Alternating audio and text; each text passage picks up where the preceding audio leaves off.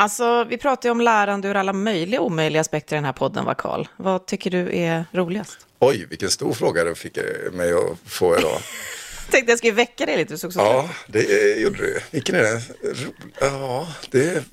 Jag tänker vi pratar formellt, informellt, Ja, forskning, ja, nej, men nu blev det ju en väldigt stor fråga. Då blev det liksom, de två hjärncellerna, de bara liksom så här krock och sen så blev det pajigt på en gång. Jag skulle nog säga att det roligaste i podden, det är ju de oväntade eh, kombinationerna av saker. Det tycker jag är kul. Och de händer ju inte så himla sällan. Nej, precis. Det är ju väldigt, väldigt tursamt för mig. Ja. Livslångt. En podd om lärande.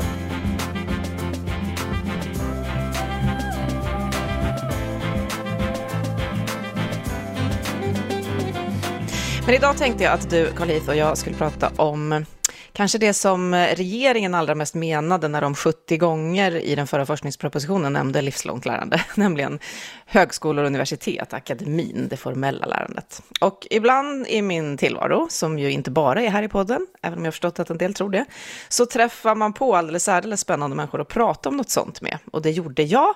Och nu är du här, Anders Johansson, ansvarig för att utveckla och samordna utveckling av livslångt lärande på KTH. Du är så varmt välkommen hit. Tack! Hur känns det att vara här hos mig och Karl idag?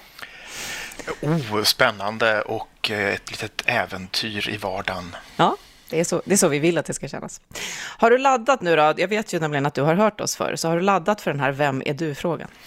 Ja, eh, det har jag väl gjort eh, och ger ju upp ibland sådär. Men eh, jag heter Anders Johansson, jobbar på KTH sedan några år igen. En sån där som kommer och går. Liksom. Jag är på KTH några år och sen så får jag nog och så slutar jag så gör jag något annat och sen kommer jag tillbaka. Jag eh, jobbar då med att, som du sa, samordna och utveckla livslångt lärande på KTH. Eller egentligen vårt erbjudande och den verksamheten kan man väl säga. Och vad betyder den verksamheten för dig och er? Du har en jättefin tröja måste jag säga också, där det står KTH, för eh, alla lyssnare ser ju inte dig. Ja, vi, ja, den är gammal. Den är från 90-talet. vi förstår att du verkligen är från. Men vad innebär det här? Vad är livslångt lärande hos dig och er? Eftersom du, den rollbeskrivningen, eh, jag har ju också den och då dras jag som en fluga till en sån typ av Ja, rollbeskrivning. det. Men vad har liksom dragit in dig i den? Ja, oh. det, det är ganska märkligt. Jag, är egentligen, jag älskar ju lärande och utbildning och har alltid gjort och kan inte låta bli. Och alltid ägnat mig åt att lära sig av mig saker. Inte nödvändigtvis det jag borde.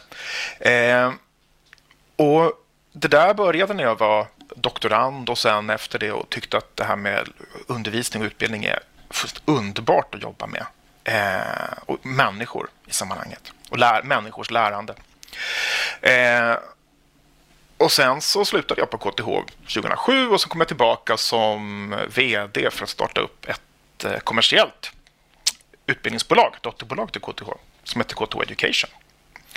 Och då eh, så gjorde jag det, fem år. Det var uppdragsutbildning till företag och vi nischade in oss och jag lärde mig en jäkla massa. Jag lärde mig dessutom väldigt mycket internpolitik. Men efter fem år tyckte jag att jag hade gjort det jag skulle och vi hade kommit överens om, så då slutade jag. Och sen var jag konsult och så kom jag tillbaka och för några år sedan så gav förre rektorn mig ett uppdrag att bygga upp den här verksamheten på KTH igen. Inte just den verksamheten, men hela, hela grejen. Livslångt lärande. Vad ska vi göra och hur ska vi öka den volymen våldsamt? Vilket ju hela samhället är inne på, att öka våldsamt, kan man säga, exponentiellt. Men innan vi går in på vad det då innebär i en vardag, vad, vad det är ni vill kring det. Så du sa att du älskar utbildning och lärande i, i alla former. Vi har ju varit inne på det där, vad som händer i folks ögon när de lär och så. V- vad är det du älskar? Alltså jag gillar ju själv, jag får ju en kick av det. Jag blir ju lite hög av att lära mig nya grejer. Eh, men i lärarrollen när jag hade den så var det ju den här eh, att kunna pegga upp för att få den här tidpunkten när studenterna, man ser att poletten trillar ner på ett alldeles speciellt sätt så den blir väldigt formativ för individen. Det är ju, ju ashäftigt. Men sen så tänker jag att lärande är det är väl synen på vem man är som människa kanske. Att inte tro att man är färdig utan att man alltid utvecklas. Och att ha den beredskapen och göra det är eller den förmågan och underhålla den. Det är en kunskap i sig och en förmåga i sig som jag tror är jätteviktig. Och då blir då spelar det inte så stor roll vad det är man lär sig. Bara man lär sig och man är nyfiken och vill lära sig nya grejer. Eh, och hur man behöver lära sig, det är ju väldigt situationsberoende och sådär. Mm. Eh, och behöver man anpassa var och hur? Huret tycker man missar ofta. Det är för mycket fokus på vadet. Men Karl, du låg jättebrett över kicken också. Jag tror att jag har sagt tidigare att jag trodde en gång i tiden att programledare, det kan inte finnas någon större kick. Och sen gick jag in i ett rum med i lärande med andra. Hur, hur ser din kick ut, Karl? Jo, men jag delar ju den här eh, känslan av att liksom kunna se hur kunskap förflyttar en person i deras förmåga mm. på något sätt. Alltså att, liksom, att se en person få en insikt och mm. hur det gör att de gör liksom, nya vägval eller andra beteenden. Eh, och också upptäckte när man upptäcker själv att man har gjort en sån. Eh, det, kan ju, det är inte alltid självklart för en när det händer. Det kan ju uppstå först i efterhand. Men just den här känslan av, alltså, oj, just det, den här kunskapen som jag nu har. Eh, eller som jag ser i någon annan. Den gör nu att personen kommer att obönhörligen fatta nya och andra beslut mm. om vart de är på väg med sig själva. Det är ju väldigt häftigt. Mm. Och vem de är som människa kanske också ibland i riktigt stora fall, precis som du ja, sa. Absolut, ja. absolut. Mm. Ja, det är få saker som kan, som jag, min erfarenhet är, som kan så i grunden ändra en människas sätt att se på världen och på sin egen roll i en verksamhet i ett företag till exempel, eller vad man kan göra som en välplacerad eh, lärinsats. Och då lovade jag ju att vi skulle prata liksom om din del av det ekosystemet där lärinsatser pågår. På KTH finns du, eh, det formella utbildningssystemet, platsen för det livslånga lärandet där. Och nu när vi pratar mm. om, ofta i den här podden och hela samhället, att alla måste lära sig på fler sätt, på, över hela mm. livet. Allt kan inte vara långa utbildningar eller ens kurser. Vad ser du för plats för, för akademin och här, den här platsen som du finns på i systemet, Anders? Det är väl två delar skulle jag säga. Jag ser en plats som akademin skulle kunna ha mm. eh, och en plats som akademin hålls kvar i. Eh, för å ena sidan så finns det det finns en enorm kapacitet att jobba med, med lärande på universitet och högskolor. Man har en enorm kapacitet att leverera egentligen. Mm. Och Det skulle kunna vara olika former, men man är väldigt, på de flesta vi tar de tekniska lärosätena, de som KTH, Chalmers och sådär, Luleå, så är man ju liksom väldigt fast i programtänk. Program, program, program. Eftersom teknik i alla former är liksom bristkompetenser i Sverige så blir det extra intressant. Just det, det är långa det är program. som tar det är långa program. Och måste det vara det? Det kan man ju fråga sig. Mm. Eh, överhuvudtaget. Men, så det, det är ju liksom det är ju en grej, att man är fast i det där. Vi skulle kunna göra andra saker. Vi skulle kunna jobba med korta utbildningar, vi skulle kunna jobba med kort, utbildningar. Vi borde sluta prata om utbildningar, vi borde prata om lärande. Tack. Eh, för då fokuserar man sig på individen och inte på institutionen. Mm. Eh, och vi skulle kunna göra många saker. Vi skulle kunna jobba på andra sätt med företag och organisationer. Vi skulle kunna jobba mycket mer dynamiskt, mycket mer informellt, göra nya saker ihop. Eh, och där har lärosätena en roll därför att man sitter på en typ av ändå djupare, större kunskap än kanske det man alltid behöver precis i det här nuet eller den här detaljen. Eh, man kan ge en större, djupare förståelse och det är någonstans identiteten också i, i, läros, i universitetsvärlden. Man har någon typ av kvalitetssäkrat kompetens och kunnande i sin egen organisation. Det är liksom det ett universitet är. Men sen så hålls man ju kvar upplever jag, av hur man tilldelas pengar, ges uppdrag av staten och, och politiken. Alltså man får ersättning för forskning och så får man ersättning för helårsstudenter och helårsprestationer. Det vill säga folk ska ta, gå på kurser där man får poäng. Folk ska ta sina poäng. Och, då har man, och så ska man söka i konkurrens allting och då kan man inte, alltså då blir det så här saker som fri start, fri fart med, det blir ju jättesvårt. Hur ska man göra då? Alltså att man ska kunna börja när som helst och ta en, ja, ett lärande i egen takt. Mm. Ja, hur gör man det när man ska ha liksom är, tvingad att ta in folk i konkurrens med varandra och det ska sökas på betyg? Och har du inte läst någonting sedan före 2011, då måste du hitta den gamla gymnasiebetyg från 80-talet. Liksom. Mm. Och det där, är ju, det där är ju, blir jätte, jätteomständigt. Så vi skulle behöva, politiken eller det sättet som vi styr lärosätena på låser in dem i en... håller tillbaka dem ganska mycket, tycker jag. man skulle. Framförallt de stora gamla. De yngre lärosätena har, en, har, ju en annan, har ju andra möjligheter än vad de gamla lärosätena har. KK-stiftelsen ger ju fantastiska möjligheter för de yngre till exempel att göra saker som de äldre inte kommer åt. Mm. Eh, Karl, jag blir nyfiken på vad du tänker nu. Du har ju dels suttit i andra samordnaruppdrag när det gäller regeringens eh, strategiska samverkansprogram för lärande och kompetensutveckling och försörjning och så, och skrivit en del om det här. Hur skulle det kunna se ut? Eh, håller du med, Anders, eller hur ser din bild ut? Alltså det jag tänker om detta, just det där du beskriver kring liksom skillnaden på tanken om undervisning och tanken om lärande, om man går tillbaka till det och hur det synsättet också liksom färgar vägvalen för akademins förhållningssätt till det livslånga lärandet. Jag tycker det är en viktig eh, reflektion. Eh, och, jag, och sen tänker jag också liksom, i förlängningen av det då så tänker jag väldigt mycket på liksom, vad är det som gör att de här värdena som du beskriver och som hade kunnat vela finnas har så svårt att träda fram i, i akademin. Eh, och det är så många liksom, dimensioner och plan i det där eh, som samvarierar. Eh, du, du, du, nämnde också det här med att program varför gör vi saker i program hela tiden? Och för mig så, en av de sakerna när jag har mött den här frågan som slår mig, det är hur, hur det finns så många eh, underliggande systemiska eh, regelverk eller designelement eller vad vi vill kalla det för. Som på olika sätt eh, driver akademin mot att organisera sig mot den här ganska så traditionella institutionella mm. logiken av undervisningspraktik. Eh, och vad jag menar med det då, det är till exempel att anledningen till att det finns så många program och så lite annat, ja det handlar ju väldigt mycket om den ekonomiska modellen för, mm, för akademin. Att det är det, liksom follow the money kan man ju säga i många sammanhang och det gäller faktiskt också här. Så som man får eh, ett understöd för att göra saker och ting och så regelverket när jag designade för att understödja det så kommer man också styra och förändra verksamheten. Detsamma gäller till exempel utvärderingspraktiker. Så som våra utvärderande myndigheter väljer att utvärdera eh, akademin så kommer akademin att drivas i att vilja tillgodose behov i relation till.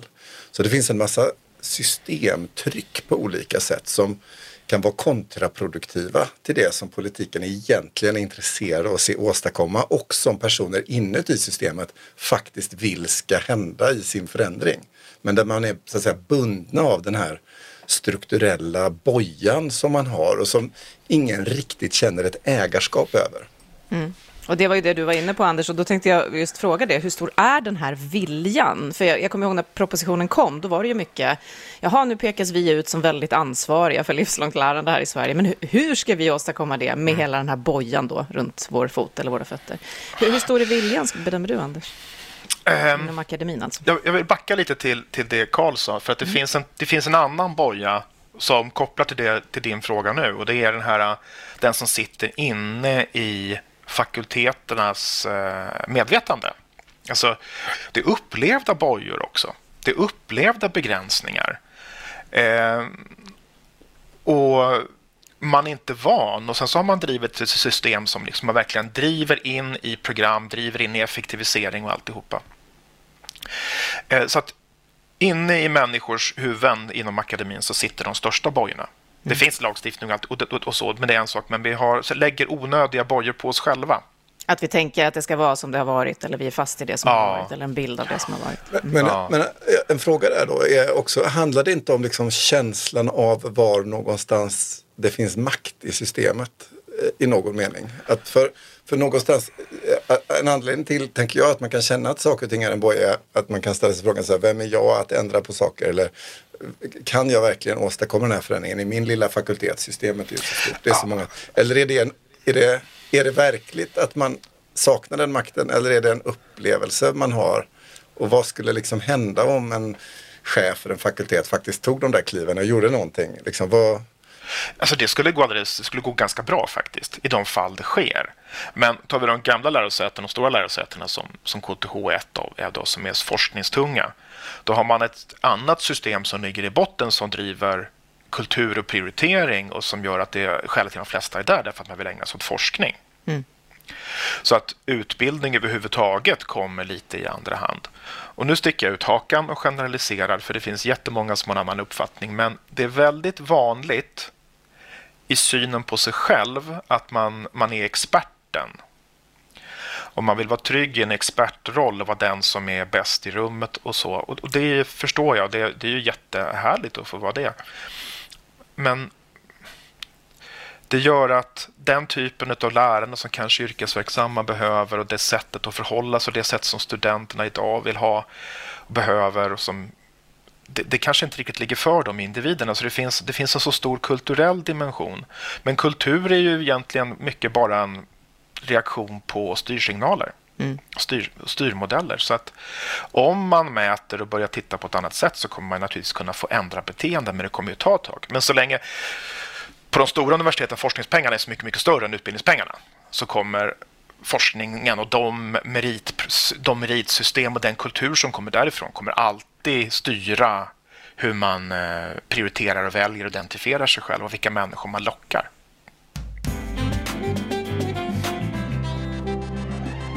Du var nu inne på det jag tänkte utveckla, för du sa i början det finns två delar. Det finns en del vi är fast i eller hålls fast i och det finns en del vi skulle kunna vara. Och du, mm. Ni har pratat om längre program som skulle behöva brytas upp och kanske då synen på lärande från instruktörsfokus till, till just lärandefokus, alltså synen på mm. utbildning. Konkret, vad, vad, är liksom, hur skulle det kunna bidra om fler både hade modet då, kulturen förändrades och mm. styrsignalerna såg annorlunda ut? Oj, Ja, till att börja med så skulle man behöva bryta upp de långa programmen. Eh, vi kan inte hålla på att anta folk till femåriga utbildningar. Inte när vi, vi och Chalmers till exempel, knappt hälften kommer igenom som de ska. Vi har en genomströmning som är smärtsamt låg på civilingenjörsprogrammen. Mm. Eh, och vad det beror på kan man ju ta reda på. Det ska vi ta reda på faktiskt. Eh, men det är den första delen. För att de här stora sakerna och det sätt som de långa utbildningarna tenderar att vara strukturerade på blir ju väldigt exkluderande. Det är ju väldigt svårt att komma in. Det är svårt att komma in från ett annat håll därför att du ska ha läst de här mm. si och så många poäng matte och tagit igenom skärselden år ett. Och så, där. så det är ju den här typen att göra, dem, göra utbildningar, göra det möjligt att komma in enklare på en högre nivå eh, för fler människor. Det är en sak. Alltså det här att, men då är man inne på upskilling, folk som har en akademisk examen. Eh, men vi måste göra mer ökat, och det är liksom hela programstruktur, hela utbildningsstrukturen i alla, på alla nivåer. Och då kommer det bli lättare överhuvudtaget att komma in i och läsa kurser. Men sen så behöver vi fundera på om det nu är kurser i rätt sak för folk att ta till sig. Eh, är det rätt format? Är det effektivt? Är det det man vill och behöver? Och det är ju inte jag hundra på. Vad skulle det kunna vara istället på ett universitet? Ja, men på vilken kategori man pratar om som mottagare. Pratar vi om Ja, men tar vi unga människor som är i ett formativt skede i livet som ska ha någon typ av examen. Eh, då är säkert kurser ett effektivt sätt när man läser en utbildning på, på heltid, när man är proffsstudent. Men när man inte är proffsstudent, när man har ett heltidsjobb eller man ska göra saker integrerat i arbetet, då tror inte jag alla gånger att kurs är det smartaste sättet att göra det här på. Jag tror inte heller att en som det är, alltså en mokare är också kurser. Jag tror inte heller de är svaret därför att det är svårt att motiveras och sådär. Så jag tror man måste jobba på andra sätt, man måste tänka på nya sätt. Eh, jag tror inte man ska... Jag upplever att det har varit lite mycket metod söker problem i och med digitaliseringen. Allt ska vara digitalt och sen ska man, liksom, det handlar bara om att paketera rätt så blir det jättebra. Mm. Och det blir inte det. Ja, vi har ju börjat förstå det lite till mans. det, är ju, det är ju astråkigt. Att sitta själv och ta del av någonting. Mm, ja, visst. Det är jättetråkigt. Så vill man ju inte göra. Eh, så jag brukar säga när vi gör reklam för våra, vi kommit ut med mokar tillsammans i det här Öppet för klimatet. Att Gör det här med någon kompis, gör det med en kollega. Sitt inte själv. Gör det ihop med någon. Det blir mycket roligare. Mm. Man är mycket mer motiverad. Eh, men tittar man på en, på en arbetsplats så kan man titta på sådär, ja men det beror på vad det är för någonting man ska göra, hur stor målgruppen är. Men jag tror att kurs Oavsett om det är en digital kurs som man ska sitta och göra själv eller du ska sitta i en flipped classroom-modell med en lärare och så vidare halvdagar i stöten. Det där kanske funkar ibland till vissa saker men många gånger så tror jag inte det räcker. Jag tror att det är, det är ineffektivt. Och, mm. Men tar man ett företag och tittar på om man jobbar med utbildning så kan man göra flera, eller lärande, man kan göra flera mål med medarbetarnas lärande. Det kan ju vara allt ifrån att de faktiskt ska lära sig någonting eller, eller också att de ska bygga nätverk i den egna organisationen och få uh, nya gränsytor i ett globalt företag till exempel. Mm. Ja, det är ju sånt vi tittar på. Och då måste man anpassa. Mm. Och då tror jag inte alltid att det här med kurs är det absolut listigaste sättet att göra saker på.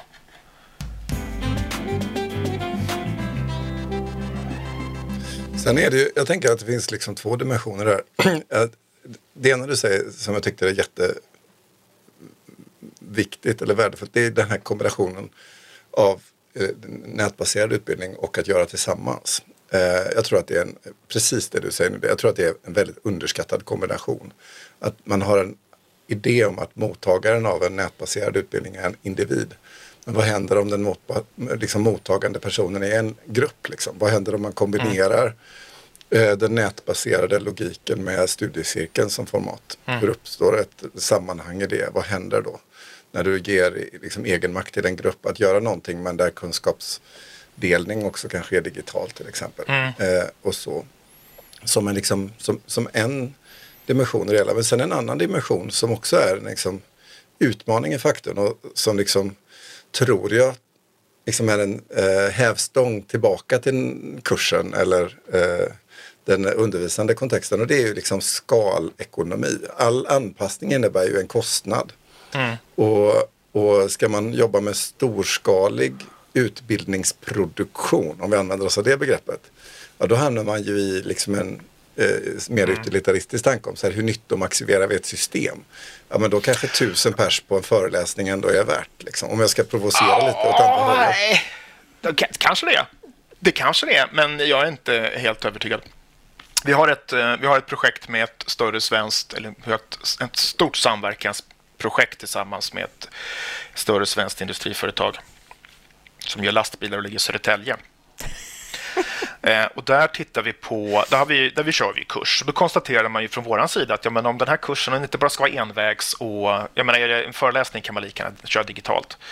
Men är det att man vill skapa lärande hos de här medarbetarna och man vill nå många, då är kurs egentligen ett otroligt ineffektivt sätt att göra det på, för man når inte så många. Vi har inte mycket resurser som helst. Eh, vi kanske kan nå 50 till 100 per år, men säg att vi har en målgrupp på 4 500, då kommer det att ta ett tag. Mm.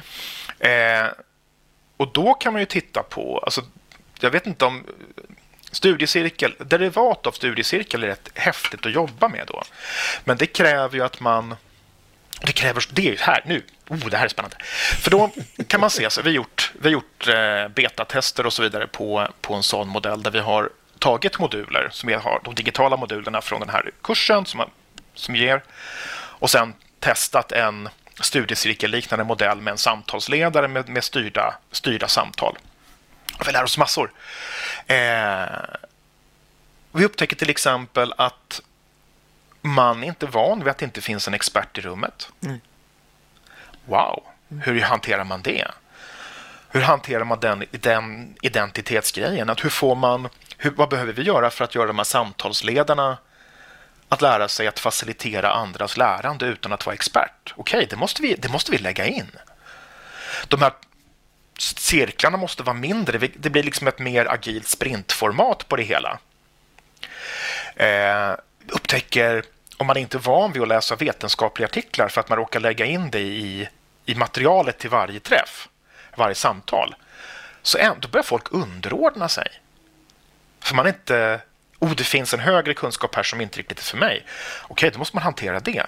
Så att i förlängningen, vårt mål är att vi ska kunna, vi ska kunna klämma igenom tusen pers per år i den här typen av utbildning, sakta rampande upp och ett organiskt växande med, eh, säg en podd för att svara på de vanligaste frågorna som dyker upp. Mm. Eh, och då kan man nå längre, men det beror på om man vill ha ett, ett, ett lärande som påverkar hur medarbetarna tänker, då måste de engageras. Då kan de inte sitta och lyssna på en, en expert som står längst ner i en föreläsningssal. Mm. Eh, så, då kan man säga wow, gud vad häftigt det var.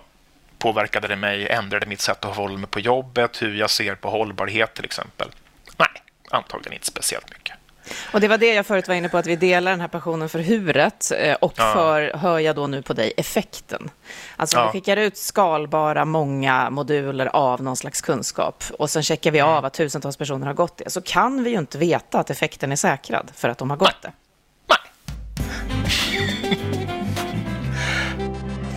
Så, så vad är det mer som, både du och jag var ju med i en workshop där vi skulle liksom redogöra för vad vi tänker måste dö och vad som måste födas. Och du har redan gett ja. några sådana exempel. Men vad mer i det här huret, den här metodiken eller så, tror du måste komma till för att det verkligen ska ge effekt? Oh, jag tror att många av lärarna på, på KTH, de frågar efter recept. Ska jag göra så här eller så här? De vill ha fördefinierade metoder. Så här, hur gör man? Inte inte experimentera. Man, inte, man vågar inte experimentera Nej. riktigt, men vi måste experimentera. Och så måste man släppa lite identitet. Man måste släppa identiteten på sig själv att inte behöva vara experten i rummet. Även om man är det så behöver man inte låtsas om det. Fokus, flytta fokuset på individernas lärande, individernas utveckling. Lita på att människor lär sig själva. När du sätter människor i en grupp, några stycken, fem, åtta stycken. Eh, man har bestämt att nu ska vi ha den här grejen på torsdag då, är man, då läser man på, man lyssnar på grejerna, man kollar på de grejer man ska. Eh, så att jag tror att det där löser sig själv. Poäng kommer vi inte kunna dela ut och det är inte intressant, det är inte relevant. Eh, men det är deras lärande det handlar om. Och liksom, kan vi bara göra en affär på det så är det okej, okay, tycker jag. Det är ett sätt att se det på. Sen kan det vara att ibland så är det att bara vara med med transformerande samtal. Och då kanske något sån här lunch and learn-aktigt format kring eh, interkulturell kompetens är spännande att köra. Det kanske är rätt sätt att göra en sån grej på. Så att vi inte har de här, eh, nu ska vi göra så här, nu ska vi göra så här. Men jag tror att, och jag är absolut ingen expert på det här, jag upplever att så mycket av den forskning som görs handlar om organisation, hur man skapar lärandekulturer. Mm. Det handlar om eh, filosof, filosofi, Alltså ta den här International Journal of Lifelong Education. Det, det är ju så mycket filosofi i den och det är underbart tycker jag. Men det kanske inte är så här handgripligt. Det ger så många... Ingen handbok precis. Nej. Nej, precis. Så jag tror att man skulle, vi skulle behöva jobba lite aktivt med, med alltså en slags vetenskapligt baserad metodutveckling. Man kan göra så här, då händer det här. Man kan göra så här, då händer det här. Om man, om man är organiserad på det här viset, då kan man inte göra så här, för ingen som kommer fatta. Man behöver göra på ett annat sätt behöver jag på modell A för det här.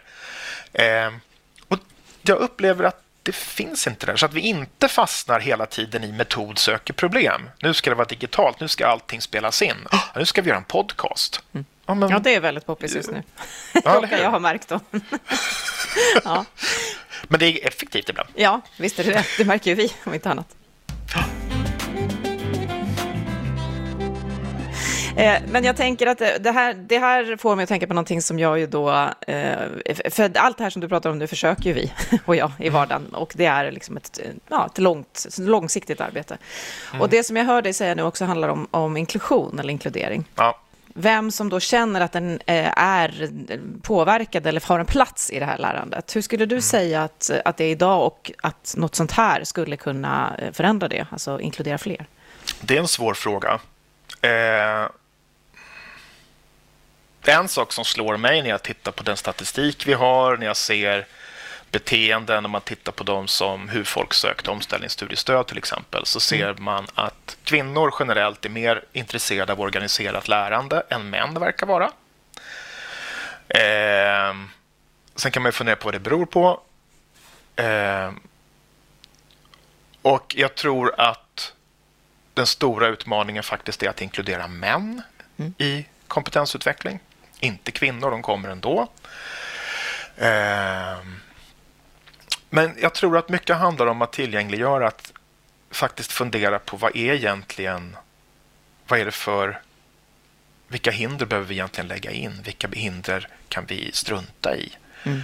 Vilket ansvar kan man lägga på individen att bedöma sina egna förkunskaper för att läsa en kurs på ett universitet? Kan, det räcker med att vi säger att nej, men du måste kunna programmera Python för att mm. göra den här kursen. Men det avgör du själv om du kan. Mm. Eller måste vi validera det? ja, just det. Här validerar ihjäl oss. Valideringsstöden brukar jag tala med om i, i anslag som gäller vidareutbildning, som anslagsfinansierat som man söker. Om kurserna är små, 2,5 poäng, då kan vi inte hålla på att validera folk. Då kostar ju valideringen mer än vi någonsin omsätter i kursen. Men hur ska de kunna visa vad de kan då? Det är jättebra. Eh, Oh, validering är ju svårt. Vi, ja, vi kanske inte ska öppna igen. den can of worms. Nej, så här jag, tror, jag tror så här. Vi kanske skulle, lärosäten och andra aktörer kanske skulle bli bättre på att jobba på att ta bort ett, det, viss, det lilla måttet av godtycke i validering av individer. Eh, och fundera över hur validerar vi? kanske skulle validera med spelifierad, heter det, fått lära mig nu, gamifierad validering. Och det går att använda i vissa fall, men i andra fall kanske inte. Men att faktiskt låta folk visa vad de kan istället för att man ska sitta och försöka bedöma vad de kan utan att egentligen ha någonting att gå på så mycket. Eh, när det gäller kompetenser som folk har med sig från, som man har tillskansat genom arbetslivet eller intresse. Jag ser att, Men, att Carl lutar sig fram jättemycket nu, så han vill ja. väldigt gärna säga någonting om just det här. jag är inte jätteförvånad.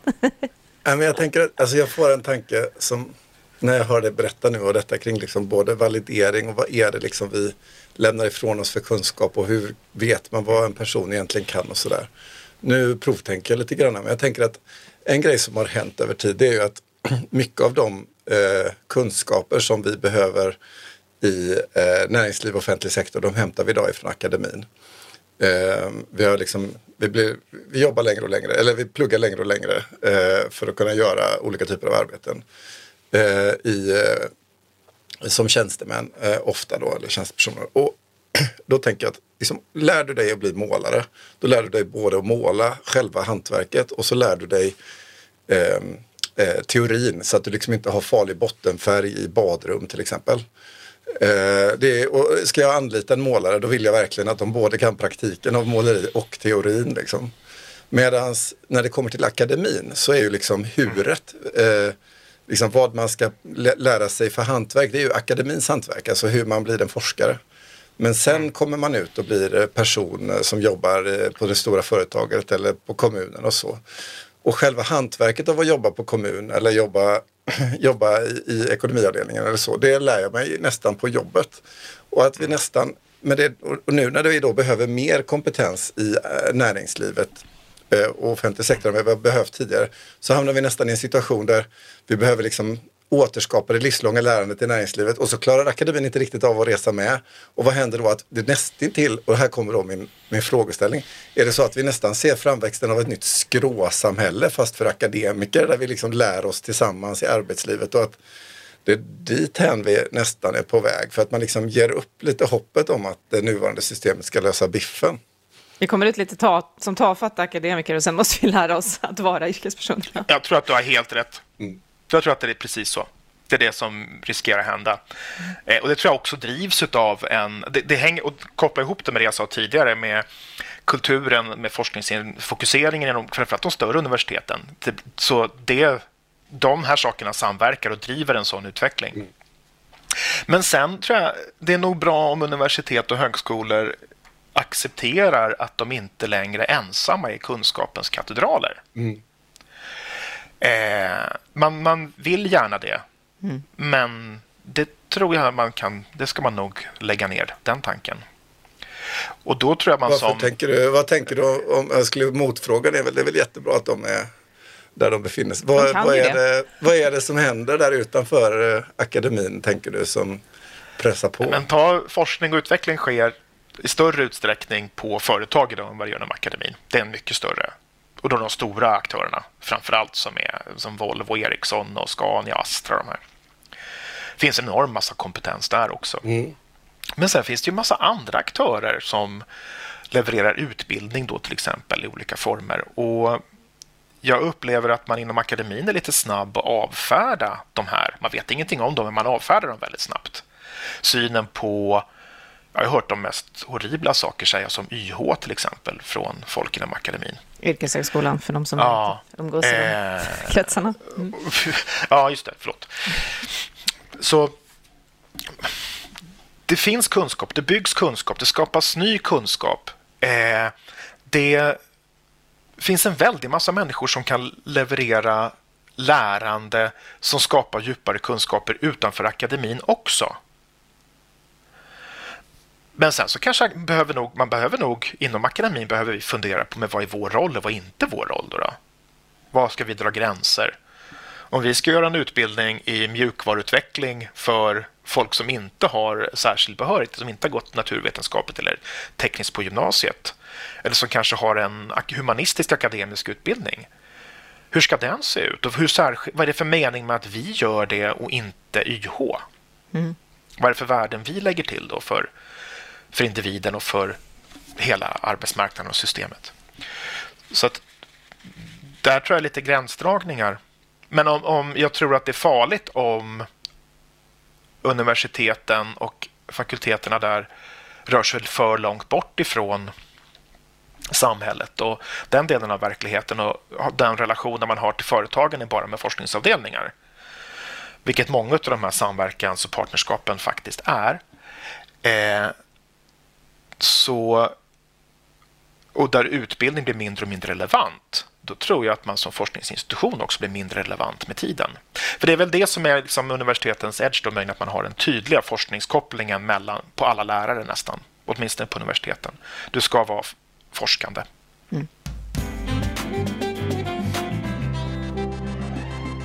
Vi behöver tyvärr, för jag skulle jättegärna prata vidare om det här väldigt länge, men börja avsluta. Och då tänkte jag vi skulle sluta lite där vi började och lite det du var inne på igen då, Anders, er roll. Alltså mm. vad är, eh, lite kort nu då, er, det, det som är omistligt, det som vi inte får förlora från den här liksom mm. gamla traditionen och kulturen och bildningsvägen som ändå akademin har stått för. Vad vill du ta med dig in i det här nya som du ändå drömmer om? Universitet och högskolor det man håller på med, kopplingen till forskningen, eh, den verifierade kompetensen, det, det, det är ett kollegie som intygar att hon har, det här liksom är den bästa vetandet som finns nu. Men också att det finns en förståelse för hur enormt mycket man kan veta, hur mycket djup det finns och hur mycket kunskap det finns. Men att man eh, och vågar ta till sig den, vågar möta den. Eh, det tror jag är liksom det stora värdet som universiteten ger. Och där möjligen då de här utbildningarna man får när man är ung faktiskt spelar en roll. Men sen så är det upp till oss att förvalta det och eh, faktiskt finnas där för, för människor och näringsliv och, och företag och organisationer eh, även efter examen så att säga och mellan examen. Det var väl lite det vi tänkte var det livslånga då i och som ligger i din roll. Mm. Har jag missat något, Carl? Mm, jag tycker att vi börjar hamna på en bra plats. Vi fortsätter drömma om att utveckla de här olika systemen som vi rör oss inom och hjälpas åt med det.